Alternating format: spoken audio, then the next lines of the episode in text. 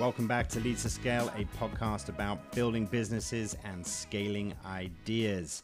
I am your host, Toby Daniels. On this week's episode, we have author, ultra marathon runner, and consummate storyteller, Charlie Engle.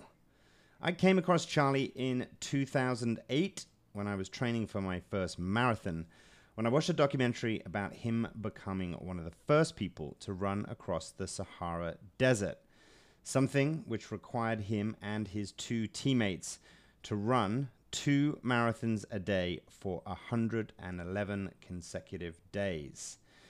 After being inspired to go on and run multiple marathons over the next 10 years, I then had the opportunity to meet Charlie at a conference where he was speaking in Los Angeles last year.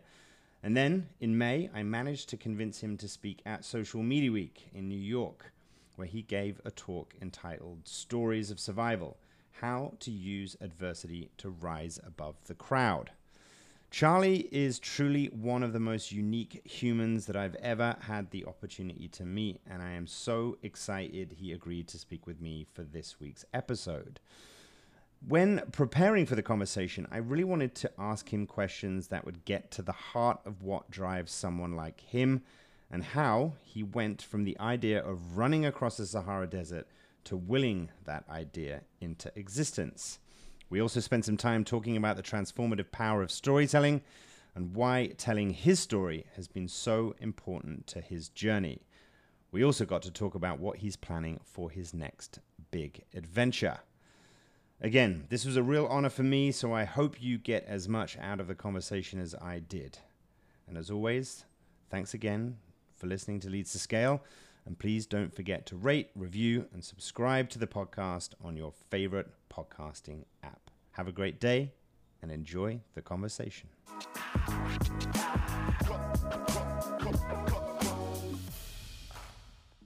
Welcome to Leads to Scale, Charlie. Thanks for joining. Man, my pleasure. Happy to be here. So, I've been thinking a lot about how I wanted to approach the, the, the conversation with you. Um, and I, have been thinking about it for a few different reasons. I mean, you know, compared to some of our other guests on the podcast, I think it's it's fairly obvious to say that you're a little bit of an outlier. But but despite this, I think that when it comes to the sort of idea of scaling ideas, you know, going from going from the kernel of something that's entirely intangible to manifesting an idea and achieving something extraordinary. Your story, uh, in my opinion, is the perfect analog to anyone really thinking about how to move their business goals forward. So, with that, I was sort of thinking about you know where where should we start like where should we begin in regards to your story and and my suggestion is that we we start at rock bottom right it's it's it's 90 1992 uh, you've just turned 29. You've had your first child. You're an alcoholic. You're a drug addict. And all you have going for you is that you are a certified Baskin Robbins cake maker. So, talk, talk to me about this time, this time in your life. And, and specifically, what I really want to understand is what did it take for you to take that first step towards recovery? And then subsequently, the, the next steps towards becoming one of the world's most accomplished ultra marathoners? Well, first of all, I want to say that uh, don't underestimate the difficulty of being a certified cake decorator, Toby, because that was some that was some difficult times right there, and I was damn good at it. No, but I, I I'm thrilled to be here. You actually said something about me right in the intro. That's one of the nicest things you could possibly say, and that's that I'm an outlier, because uh, apparently I've had a lifelong journey of not just uh, being different somehow, but but maybe the opposite is more true. I just had no desire to be normal, and that has certainly led me down some difficult paths at times. And 1992 is man, that was one of the most difficult. You know, at that point, I'd been a drug addict for about 10 years, and uh, I had been a very high achieving drug addict, if you will. You know, I had I had led the country in sales for Toyota for a couple of years. I had run a chain of fitness clubs in Atlanta and uh, kind of overachieved, if you will, while being a very active drug addict. And it, it took a lot of perspective to understand that I was desperately trying to look normal, even though I just said I don't like to be normal. I was desperately trying to look normal while maintaining a really serious drug habit, drinking and cocaine primarily. And I finally had come to a conclusion that I had to find a way to quit. And I, I had tried everything. I mean, or so I thought. And, you know, nothing had really stuck with me. And I think it's because I, I spent a lot of time thinking about quitting for other people, you know, for my, my dad, for my wife, for my job, for whatever. And and then finally at 29 my first son was born and i felt like this was finally it. You know he surely i could quit for him like what could be more important than having this human being that you're responsible for and and I, I felt this love and affection for him that I actually thought I was incapable of as an addict that I was just broken and not entitled to it. And and so suddenly here he is and and it worked for a little while. You know, for a couple of months it worked and I and I I kept it together and I had hope and I felt strong and like some sort of, you know, magic wand, I found myself driving to, you know, the worst neighborhood in my city and I ended up inexplicably on a on a six day crack binge that you know ended with me sitting on the ground watching the police search my car and the car had a couple of bullet holes in it and you know and i and i had in that moment even after being up for six days i had this this thought this like the clearest thought i'd ever had that you know my son can't save me like nobody's coming to save me and if I want to change my life, I damn well better get busy doing it myself. And and so really everything changed that day. You know, thanks to all of my failed attempts, uh, I, I was finally ready to do something for real. And and what what did those like initial steps look like? Uh, in in you know the, the the journey of recovery is not just a long one, but it's a lifelong one. Um, but it requires, you know, you taking those sort of first few steps. And, you know, I think one of the most interesting things about your story is the fact that you didn't just put your path, yourself on a path to recovery, but you, you put yourself on a, on a fundamentally different path towards a life of challenging yourself in extraordinarily difficult wa- ways, both physically and mentally. Can you, can you talk about that? Yeah, I had gone, man, in my 20s, mid 20s, like five years earlier, I'd gone to treatment, I'd gone to a bunch of meetings, and, you know, I was.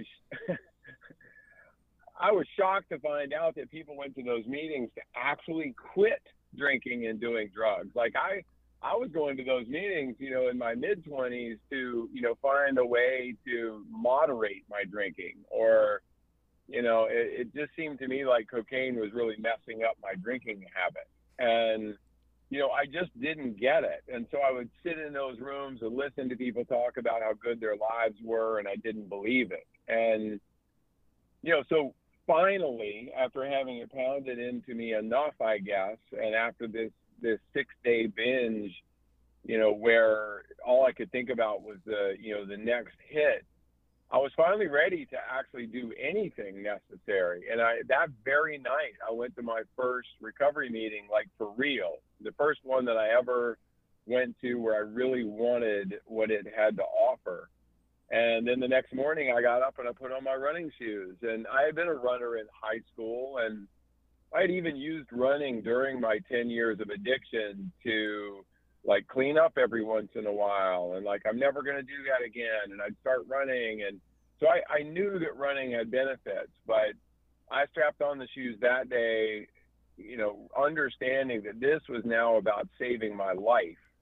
And I spent the next 3 years Toby doing those two things. I went to a meeting every single day and I went for a run every single day for 3 years and you know, during those three years, even I actually, you know, I ran something like 30 marathons.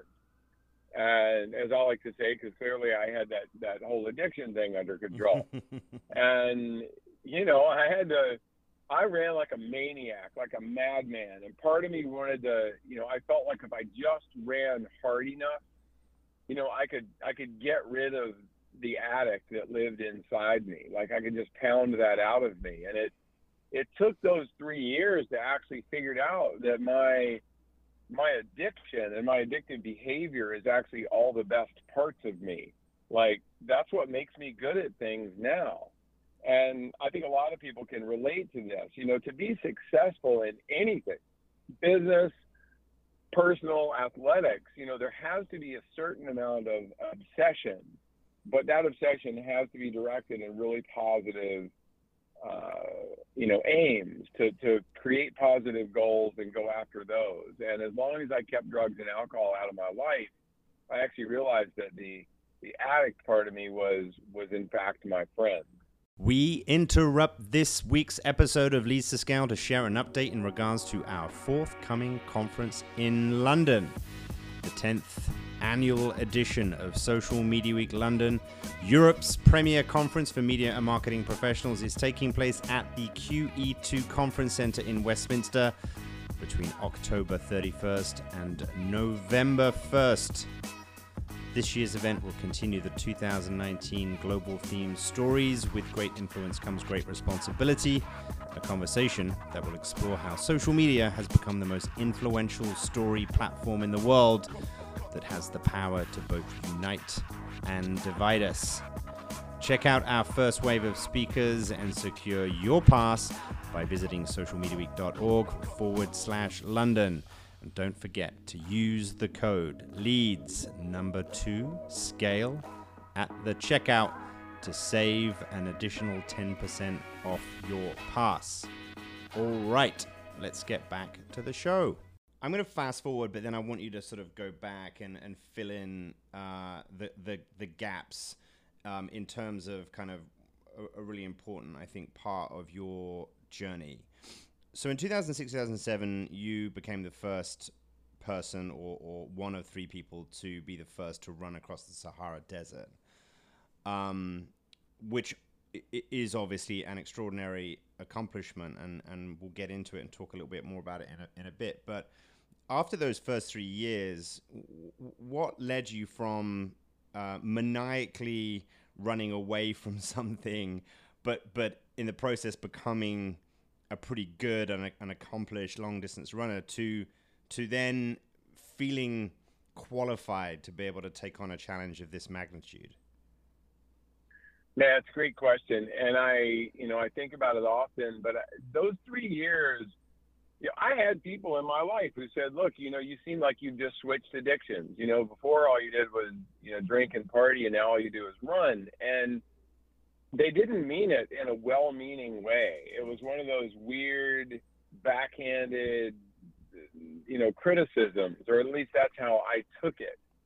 And it took a while for me to figure out a couple of things. You know, not everybody actually wants you to succeed.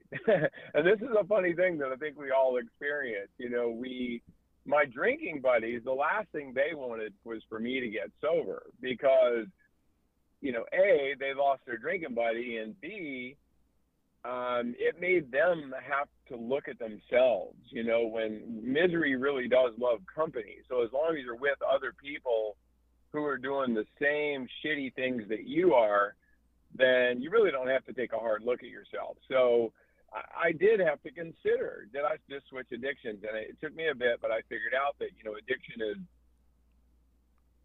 addiction is all about being invisible. Addiction is about hiding and having no feelings, or if you have a feeling, you know, you drink or drug it away. And running was the exact opposite. Everything about running means that you have to be fully present there's no hiding when you're running a marathon or when you're running a hundred miles. Like there's nowhere to go except, you know, internally you've got to figure out how you're going to have the, you know, ne- make it to the next mile or the next country or whatever it might be. And and it, that realization and the fact that people were always going to criticize me or judge me somehow for running long distances, I finally was able to like let that go and realize that not everybody was going to be on my team. And once I did that, man, all I wanted to do was to know how far I could go. How far could I run? You know, what could I learn? Because addiction, while it sucked and it was truly hell on earth, it taught me amazing lessons. Like all of the best and most useful lessons I ever learned, I learned through fighting my addiction and through being in the depths of, of depression and just feeling terrible about myself. And now here I am doing this thing every day, running, that makes me feel great physically and it makes me feel great about myself. And, you know, and again, I guess the addictive nature that I have, though, made me want to see just how far I could take that. And, and so to your question about the Sahara, I, you know, I found myself running all over the world Vietnam, Borneo, Tibet, Nepal, Ecuador, like just I, I made it my mission to be a cultural explorer and go out there and and just explore the corners of the planet. And I found myself in the Amazon back in 2005. And this guy, he was a total stranger. You know, I'd never never met him before, but we're doing this seven day race across the Amazon jungle. So we got some downtime. And he just said, Hey, have you ever thought about running across the Sahara Desert? And I mean, I, I looked at him like he had two heads, and I, I said, "That's the dumbest idea I've ever heard. Like, why would I think about that? And and like, is that even possible?" And you know, even though I said that, I went home thinking to myself, "Yeah, what what about that?" And I I was obsessed with it, and so I I did a lot of research, and I figured out that in fact no one had ever done it before. And and go figure, right? and you know firsts in the adventure world are really hard to come by and so i just started to tell people that i was going to be the first person to run across the sahara desert and and again i do like to equate this to both you know businesses and family whatever. I just you know i just i said it out loud to other people so i could be held accountable. And i'm not sure i believed it myself at that point. But finally, uh, a guy, I was working as a producer, a television producer at that point for ABC's Extreme Makeover Home Edition, which was a very popular show. And a, a buddy of mine knew a director named James Moll, and and he offered, I think, just to get me to shut up, he offered to make an introduction to James for me and and see what would happen. And I thought maybe I could meet this guy and he might find a a student director or or somebody who would take this Sahara idea and do something with it because I couldn't afford it. It was a very expensive expedition and and I go in and I meet James and after you know 20 minutes of a terrible presentation, uh, one of the worst pitches I've ever given, you know he stood up and stuck out his hand and said, "Yeah, you know I'll do it." I'm like, "What do you mean?" he said, "Yeah, if you go to the Sahara, I'm going to be there to film it." And a week later, he called and, and said, you know, we need a producer. And I just hung up with Matt Damon. And Matt told me that he would like to executive produce this project and also narrate the film. And then he paused a second and he's like, would that be okay with you?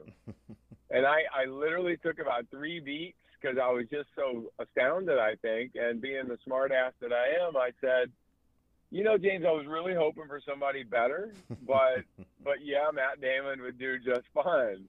Well, I want to, I, I want to, I want to, I want to take a take a, a, a, few minutes just to kind of unpack that a little bit, um, because I think that you know what's really interesting about this aspect of the story is is is the sort of the, the combination of bringing together the idea, that sort of initial kernel of an idea. I mean, this is what I was talking about before. When you think about kind of how do you how do you move forward? What are those first steps you take once you've had that idea? How do you manifest it into reality? And I love that sort of aspect of the story in the, in, in the sense that you just started to kind of talk about it. Like that is the, the beginning stages of how you manifest something. You put it out into the world.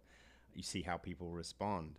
Um, you, you, you turn it into reality just by simply uh, expressing uh, an idea and and I just think that's just like so fascinating in in in terms of thinking about the early stages of something. But then, in addition to the goal um, and what's required to physically drag your ass across the Sahara Desert is is the opportunity to then tell that story. And you you obviously understood that it, it it was a story that needed to be told. And and and I want to kind of just talk about this from a personal perspective for a second because um you know, a central kind of theme that runs through a lot of the conversations that I have on this podcast is, is storytelling and in particular the transformative power of storytelling. And I actually first became familiar with you and your story when I watched Running the Sahara back in 2008, which was the year that I started training for my first marathon. And I was just like, you know, looking around the internet and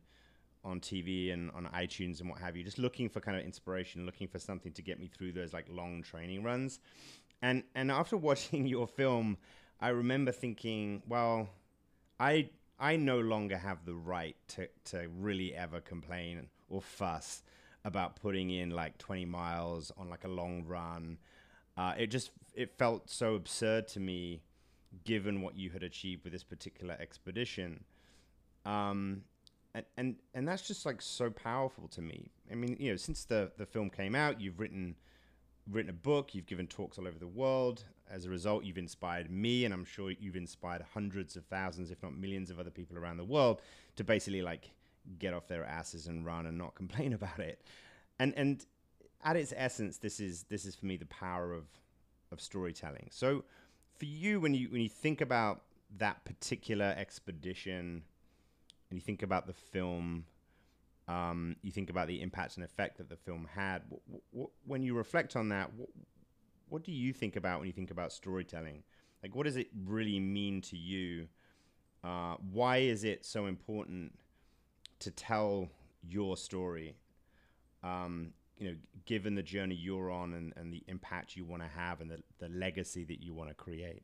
Man, yeah, thank you for all that. You you said a lot there. And first of all, I do want to say, Toby, that I and all the times you and I have run together, I've never actually heard you complain. So you've got you've done a good job of covering it up if you ever felt like it. So you're a good runner and you've got the right attitude and and people assume that I love running. That like running, you know, I'm just one of those weirdos that just like, oh man, like I just love.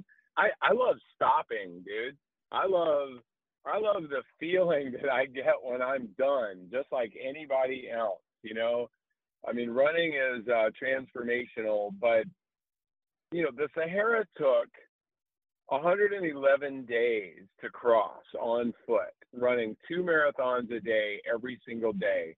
And nobody wants to see that. I mean, so I, I always like to point out to myself, and if I ever forget, my wife will point it out to me. Like, and I'm not just being like falsely humble. Like, there's only so much of that you can watch, and then the rest of it is about it's about who you encounter along the way, and to get to your point about storytelling, because I think that's really the that's the crux of this. People have the false impression that I am a runner. I am a storyteller first, and I tell stories through adventure. And then I get to write about them. I get to talk about them. Maybe I get to show a film or TV show about them. And that's my way of sort of, you know, sharing the struggle you know, you'll also note, just like in running the Sahara, if you ever see anything I've done, if I'm making it look easy and pretending like I'm not struggling, then I I don't remember it because I don't remember not struggling. Like, you know, it's I'm just a guy who's maybe uh, a little off kilter and likes to run really long, long distances, but I, I do it so that I can reach that core part of me that allows me to tell honest, open stories and, and in particular stories of struggle, mine and the people that I encounter. You know, going back to the original thing that you said around this too, the idea, you know, when I when the idea really took hold of me and I started saying out loud to other people that I was going to be the first person to run across the Sahara, like that took that I'll give myself credit. That took guts to say that out loud. And anybody who's ever started a business or anything like that can relate to this because it takes nerve to to say it out loud what you intend to do. Because somebody is going to step up uh, you're either going to have the people who are just whatever they don't really care what you're doing so they're going to say yeah that's great or you're going to have your honest group of friends who are probably going to tell you that's a terrible idea and you can't possibly do it. And i had a lot of that and you know a lot of people told me that i that it wasn't my fault that it wasn't possible but just because of the circumstances it's too hot. There's nowhere to get supplies. Um, you know it's dangerous all these things. Like there's just no way to do it. And i i adopted this mantra at the time, and that was just that I let other people own the impossibility. I, I felt myself handing that over to them, and I took possession of everything that was possible. And part of that possibility for me was tied up completely in how I told the story. And, and, and again, I always I make the joke all the time. It's like trying on pants. You know, you you you try them on until you find a pair that fits you well and that somebody else they may or may not say that it looks good on you but you know you've got to just get comfortable telling your own story before you can you know hope to get the support of other people and then there's the final point and I'll and I'll stop is I reached the point where I didn't care what anybody else said or maybe I cared but I even almost welcomed another person telling me that it wasn't possible. And I felt my heels digging in. And sure, there was a little bit of FU tied up in that where I'm just like going, okay, fine. I got, I got your, I can't do this. I'm going to show you. And that'll get you only so far. And, and it, it may have, it may have helped me over a couple, a couple of tough humps, but ultimately I had to have the passion for the project nobody could run the miles for me. And so when I'm in the middle of this big adventure and I'm on mile 38 on day 73, you know, and it sucks. Like there's nowhere else to go except, you know, in my head and in my realization that I can only run the miles that are right in front of me, you know, and I can't worry about tomorrow's problems today. So I, I gave you a very roundabout answer there, but you know, storytelling is where it starts. And if you don't believe your story, nobody else is going to believe it. No, definitely. And and in in the um or with this particular project in running the Sahara, the goal, of course, was to become the first human or humans to run across the desert. However, the project was much bigger than that in, the sense that there was a bigger story to tell, in part about the region, the continent. Um, the human devastation that comes with the lack of access to clean water. Like, wh- why was this aspect of the expedition also so important to you? Um, and and why did you want it, in addition to your own story, want that to be a central part of the the bigger story that you were telling? Yeah, so I, you know, I did a scouting trip to the Sahara about a year before the expedition, and I and I visited villages in you know in Senegal and in Niger and Mali and then in uh, Egypt and there was one overarching theme throughout the Sahara and it's not a surprising one and that is a lack of clean water a lack of water at all in a lot of places. But you know and I knew that I wanted to try to attach some sort of a of a cause of a purpose behind this. Even though to be honest Toby I'm a you know I'm free and open about my selfishness as a human being. My main purpose for doing this adventure was I wanted to see if I could do it.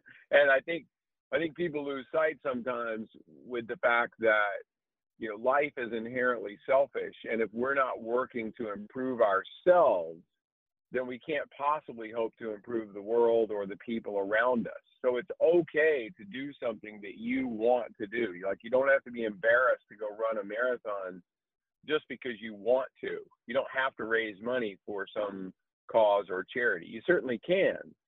But so that's the way I looked at it. And Matt Damon and I actually spoke and I told him what I saw in the Sahara and and and it boiled down to you know, people were dying and they couldn't they couldn't have schools, they had no sanitation, like they you can't live without water. Everybody knows that. And and we agreed that we would start H2O Africa and see what happened. And and we managed together to raise more than six million dollars during the run and just after the run, showing the film uh, around the country. And you know, all of a sudden we had something, and neither of us were nonprofit administrators. I certainly didn't want to do it. So, um, and he has this job called acting, which I don't know why he just didn't give that up. But um, and by and by he he you're you're referring to Matt Damon. Matt Damon, right? I mean, I don't know why he just didn't stop all that acting nonsense. I mean, you know, and just run a nonprofit. But no, but he's he's an amazing guy. But anyway, we decided together that we would fund a uh, a partner, and I found a guy named Gary White who I already knew, and, and Gary was a fellow Tar Heel from North Carolina, and he had an existing nonprofit uh, called Water Partners, and together we banded together and created Water.org. And a lot of people are familiar with Water.org. Um, Matt still does advertisements, and you'll see like Stella Artois Super Bowl commercials, and you know, water.org was born out of this crazy idea that running across the Sahara could actually mean something. And last year we surpassed a billion dollars in funding.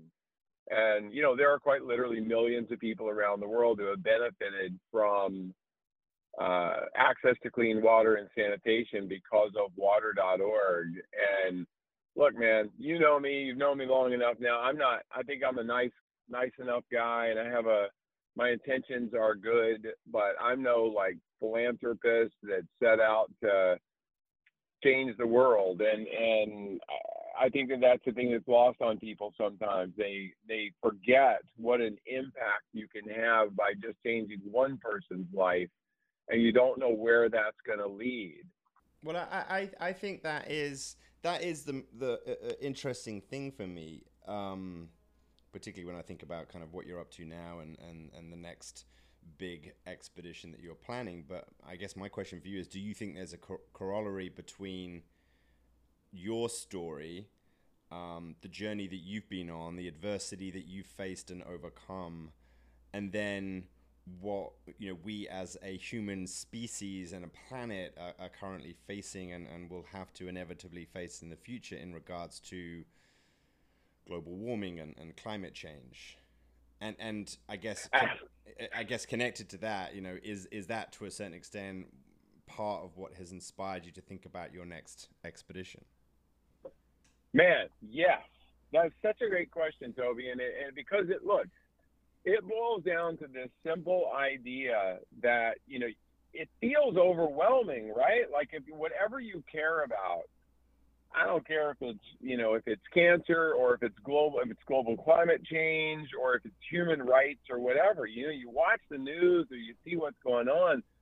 All of those problems are so massive that it you, we all are subject to these these feelings of holy shit, how could I possibly ever make a difference in this? So therefore, I just won't do anything. or maybe I'll give a few dollars to this thing. And, and we lose sight of the fact that um, just like running the Sahara, just like sobriety, it, it really is about this idea of one day at a time, one step at a time. You know, if you do, if I do what is right in front of me, and I do, as we say in recovery, the next right thing, I make the next right choice it experience tells me it will lead to something else good. And so I have been, just like you have been, and every person listening to this has been, on a lifelong roller coaster of highs and lows. Like that's the human condition. You have these, you know, ethereal, wonderful, amazing moments that usually revolve around, uh, you know, our kids or business success or completing some physical challenge then a lot of the rest of the life is fairly mundane. Like it just sort of is. It just sort of is. And then we have those times when we're, you know, we're blindsided by something or something that we really counted on doesn't work out. And that's everybody on the planet that deals with that. So for me, I came up with this idea to put, you know, an actual tangible thing around that idea of lowest to highest. And I decided that I would go from the lowest place on the planet, the Dead Sea, to the top of Mount Everest, which, as everybody knows, is the highest point on the planet. And to do that, I would have to cover about 5,000 miles across several countries and big bodies of water. And, you know, it would arguably be one of the most difficult and challenging physical undertakings ever. But it's as much as anything a cultural undertaking. I, I don't I don't want to cross the world and show everybody the human suffering and the environmental devastation because we see that shit every single day and it's important and it's impactful but you know what we forget is the beauty that's out there you know the amazing people that are out there and the beautiful parts of the environment that are worth saving and as you know i, I call it 5.8 because it's it's 4500 miles from the lowest place to the highest point but it's actually only 5.8 vertical miles from the lowest place to the highest point. That's it. Less than a 10K. It's 5.8 vertical miles, and we're all in it together. You know, me here in North Carolina, you in New York, anybody that's listening anywhere in the world, we're all in that tiny little sliver of space. So you're already part of it, whether you want to be or not. So you might as well, you know, find a way to make an impact, whatever that means to you. It's a it's a it's a really poignant and beautiful way of, of thinking about it. Certainly in terms of making us feel more connected. Um, and and in the spirit of that, and when I think about the time frame between the film coming out in like 2007 2008 and today and how the communication landscape has shifted uh, over that time how different it is today to tell stories, the opportunities and options and the mediums through which you can communicate and tell your story have just so fundamentally shifted. And, and in some ways, uh, that's good. Um, there are more than 3.2 billion people on the planet who are able to connect to each other through social media. But as we know, it's it's a it's a medium that simultaneously seems to bring us closer together while also tearing us apart. Um, rather, rather than getting into that into that or having that discussion or debate, I'm interested to to understand how you've adapted over that time as a storyteller. I'm sure it must feel at times a little overwhelming, but um, you know, at, at your core, at, at, you know, at the heart of all of this is the fact that you are a storyteller. So I'm interested to to to hear your kind of thoughts and, and experiences as you've as you've had to adapt, and then also how you're thinking about 5.8 and how to tell that story. Yeah, yeah. As you know, Toby, I've called you several times uh, throughout our our acquaintance, and I've said, "What do I do, Toby? how do I how do I tell this story on social media? Because you're, you know, I consider you to be one of the you know the top social media experts, and I what I love though is the fact that you're humble enough to say to me most of the time that you don't have all the answers and that it is an ever changing free flowing situation. And so that those conversations have actually helped take the pressure off of me because everybody does we all tend to look at how many followers do I have and how many likes am I getting and you know, then I'll get on some other adventure site and I'll see the cool stuff that other people are doing, and I I'm subject to like going, you know, man, am I, you know, how come they have a hundred thousand followers and they're,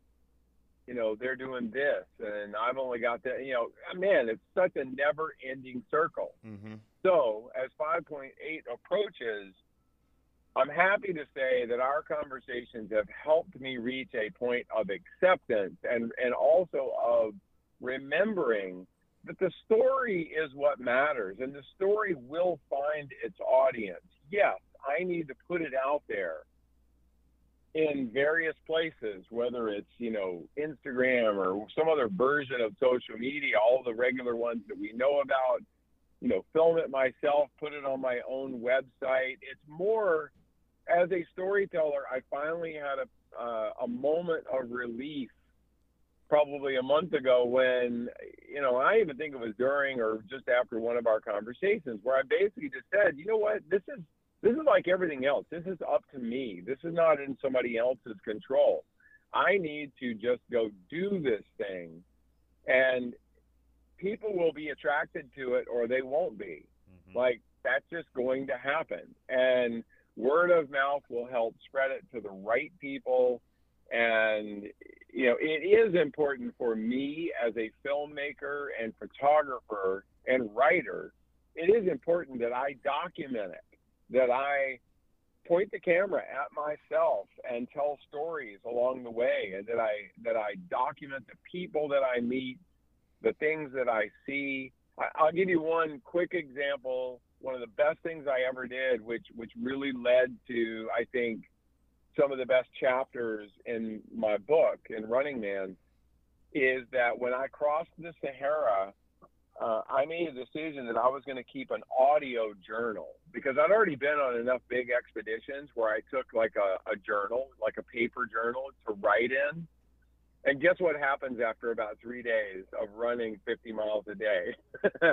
you you never write in it in again. Mm-hmm. And and so this time I said, okay, every day, every single day, I'm going to start my day by talking into this tape recorder. And so for 15 minutes in the morning, every day, I would just speak into the tape recorder. Or if I encountered something particularly beautiful or a conversation I was having with somebody or an emotion that was happening, I would pull out the tape recorder and I would do it because there's, when you think about your own, I'll give you the best example. When you think about running a marathon, and like three days later, you try to relate to the pain you were in at the worst moment in the marathon, you can no longer really tap into what that felt like. Like you think you do, but you can't remember. Whereas if you had, if it was on film or on a recorder, like it's real and it's, you know, you're able to be in touch with those senses. And so I, now granted i ended up with like 500 pages of transcribed notes after the sahara desert but it gave me context where you know i could i could say with great accuracy here's what i saw what i smelled what i felt the conversations i had uh, you know everything about it. So with 5.8 i'm going to do the same thing. Even if it's just for me i'm going to make sure that I do it in real time. That's the other beauty of social media. You know, I I, I have T-Mobile as a sponsor, and I'm lucky to have them because we're going to be able to send things back from Ethiopia and Kenya and even on top of Kilimanjaro in real time and let people who want to actually follow along on this journey. You know, I think that there's there's as I mentioned, kind of at the top of the conversation, there there are so many things I think to think about as as an analog to running, uh, endurance running, and and the the creation and manifestation of of ideas. Um, and it's interesting because when you talk about um, you know storytelling in in in a in a modern era of of social media the most important thing or I should say the least important thing is concerning yourself with the the platform or the latest shiny tool or you know chasing chasing audiences wherever they might be and instead just becoming really good at, at, at telling stories. And and you can only get really good at telling stories particularly on social media by doing it every day um, ensuring that it's it's regular and frequent and consistent, and and that you are committed to just you know honing the, the craft of storytelling in, in whatever medium you know you've chosen to to tell your stories through, and and those those breakthrough moments when you suddenly find yourself um, reaching more and more people you know that takes time but it only happens as a result of the regularity and the frequency by which you tell your story, um, there is no secret source. It's it's it's not that I'm necessarily trying to be humble in not providing you with like all of the advice that that you think you need. It's it's that um, it it's it's actually like not as hard as people think in that that there isn't a silver bullet solution. Um, it just takes dedication and, and hard work. And and what I love about you know I've I've seen you adapt to the medium and, and in particular your use of Instagram and and you know I'm an a- avid consumer of the content you put out there. And you know you're putting it out often. It's very raw it's very personal. Um, most of the time you're on a run. And you, you you just cannot underestimate the importance of that and the impact that has on people. And that's the key um, when it comes to finding your audience um, because if you can impact one person in a meaningful way through the stories that you tell, then obviously you can impact two, 10,000, and potentially a million. And, and that story will find its audience. Um, and it's always a bit disappointing when I talk about this, but you know, it's it, the secret isn't the tool or the platform necessarily. It's it's just simply the the process of, of how you tell stories. Um, Man, yeah. Thank you for thank you for that. Actually, it's really that that's yes. Everything you said right there, I, I was nodding my head silently here, and you, you know, you really helped uh, clarify those things for me. And the the idea of consistency is the thing that's you know that's changed the most. And and you know, I'd rather have you know a thousand truly truly dedicated you know warrior followers that that want to make the world better than a hundred thousand people that just mildly care about what i'm doing. Well let's try and get you to a hundred thousand people that care deeply about what you're doing. But uh, you know with, with that let's let's just spend a, a minute or two just before we wrap up just talking about um, uh, 5.8 for seconds. You're about to embark upon kind of like the first of your expeditions, which is uh, Kilimanjaro. So just talk about that quickly. Um, and then how can people find you and, and, and follow the expedition and, and follow this next adventure? Yeah, thanks for that. So this very first one is uh, 5.8 Africa, and and I am going to be going. I didn't really say this before, but I'm going to go from the lowest point, lowest place to the highest point on all seven continents. So Africa's first up, starting on August 27th. Uh, so just a few weeks from now. Oh my God, yes, I, I'm I'm going to Africa. I keep every time I say that out loud, it's like holy crap. So, uh, and that expedition will, I'll start in Djibouti, which is at the, uh, which is in East Africa. And there's a lake in the middle of the country called Lake Assal, which is the lowest point in Africa. And I'll go across the entire Rift Valley in Ethiopia and Kenya onto the Masai Mara region and then into Tanzania and up to the top of Kilimanjaro. And it's going to take about 30 days total. Uh, I will be running, biking, swimming, paddling, and climbing. So it's a little bit of everything, navigating. And people get, you know, the simplest way, Toby, I think is just for folks to go to my personal website, which is just charlieengle.com. And on there, there's clear tabs that say 5.8 Adventure, or if you want to see talks that I've given, or photos, or follow me uh, in any imaginable way, including all the social media ways.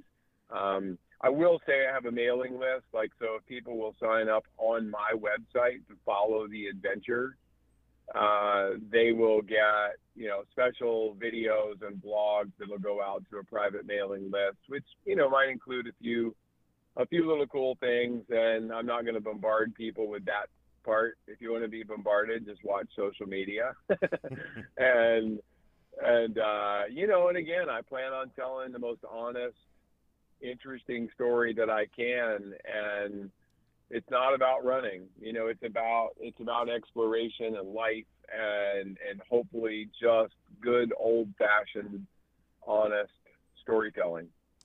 And um, between now and then, it's not like you're going to be sort of sitting on your ass, putting your feet up and relaxing.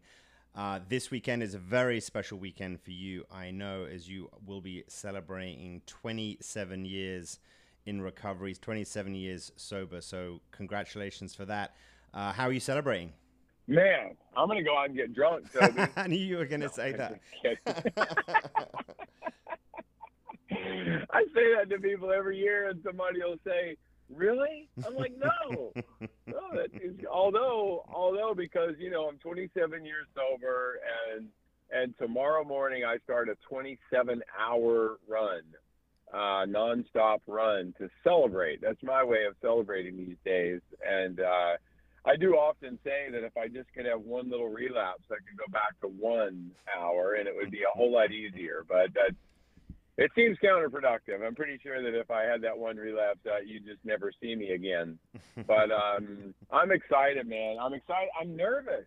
It's weird. 300 people actually came out last year for 26 and ran. I run it on a three mile loop around an amazing treatment center called Healing Transitions uh, in Raleigh, North Carolina. And Healing Transitions is unique. It's like the only, practically the only only facility of its kind. It's free. The treatment center that's absolutely free. It's a homeless shelter treatment center. They have about 300 people in there, you know, at any given time. And it's exactly where our tax dollars should go. Instead of paying to put people in jail who just need help, you know, it's a place where people can go, no questions asked, until you get it right. So I'm going to run this three mile loop around healing transitions for 27 straight hours, and I'm I'm hoping I'll have at least 400 people come out this year. There's a lot of local news media. Uh, last year, Runner's World Magazine covered this, and we had about 600,000 views on a little video that was put out. And you know, this is about look. I'm gonna have I'm gonna have guys who have like one day clean and sober, you know, out there walking or running or manning the aid station, and like that's the shit that keeps me sober like they think I'm giving them something. They're they're giving it to me, and and I'll you know I've said this to you before, and you you exemplify it. You know, to keep it, you have to give it away. Like whatever your gift is, whatever you have to offer and that you're passionate about, if you're not giving it away to other people, for for their benefit for no other reason that it can help somebody else then in my view you're you're wasting an awful lot of time. And so this is my way of doing that. Well charlie thank you so much. I i really do appreciate our friendship the the opportunities that we have to collaborate and work on some of these crazy ideas. I, I love your infectiousness. I love how much you inspire me and and those around you. And so Thank you for joining us on the podcast. Good luck with 5.8. Good luck with the 27 hour run this weekend. Thank you again, Charlie. It was my pleasure, Toby. And you know, I see you often, but I do want to tell you, I'll leave you with this. You will be joining me on one of these expeditions. You understand that, right? I fully understand and appreciate that, Charlie. I can't wait. All right, my friend. I'll see you later. Thank you for listening to Leads to Scale, a podcast from Social Media Week. Leads to Scale is edited and produced by Al Manarino. For the latest news and insights, or to learn more information about how to get involved with future Social Media Week events, please visit socialmediaweek.org.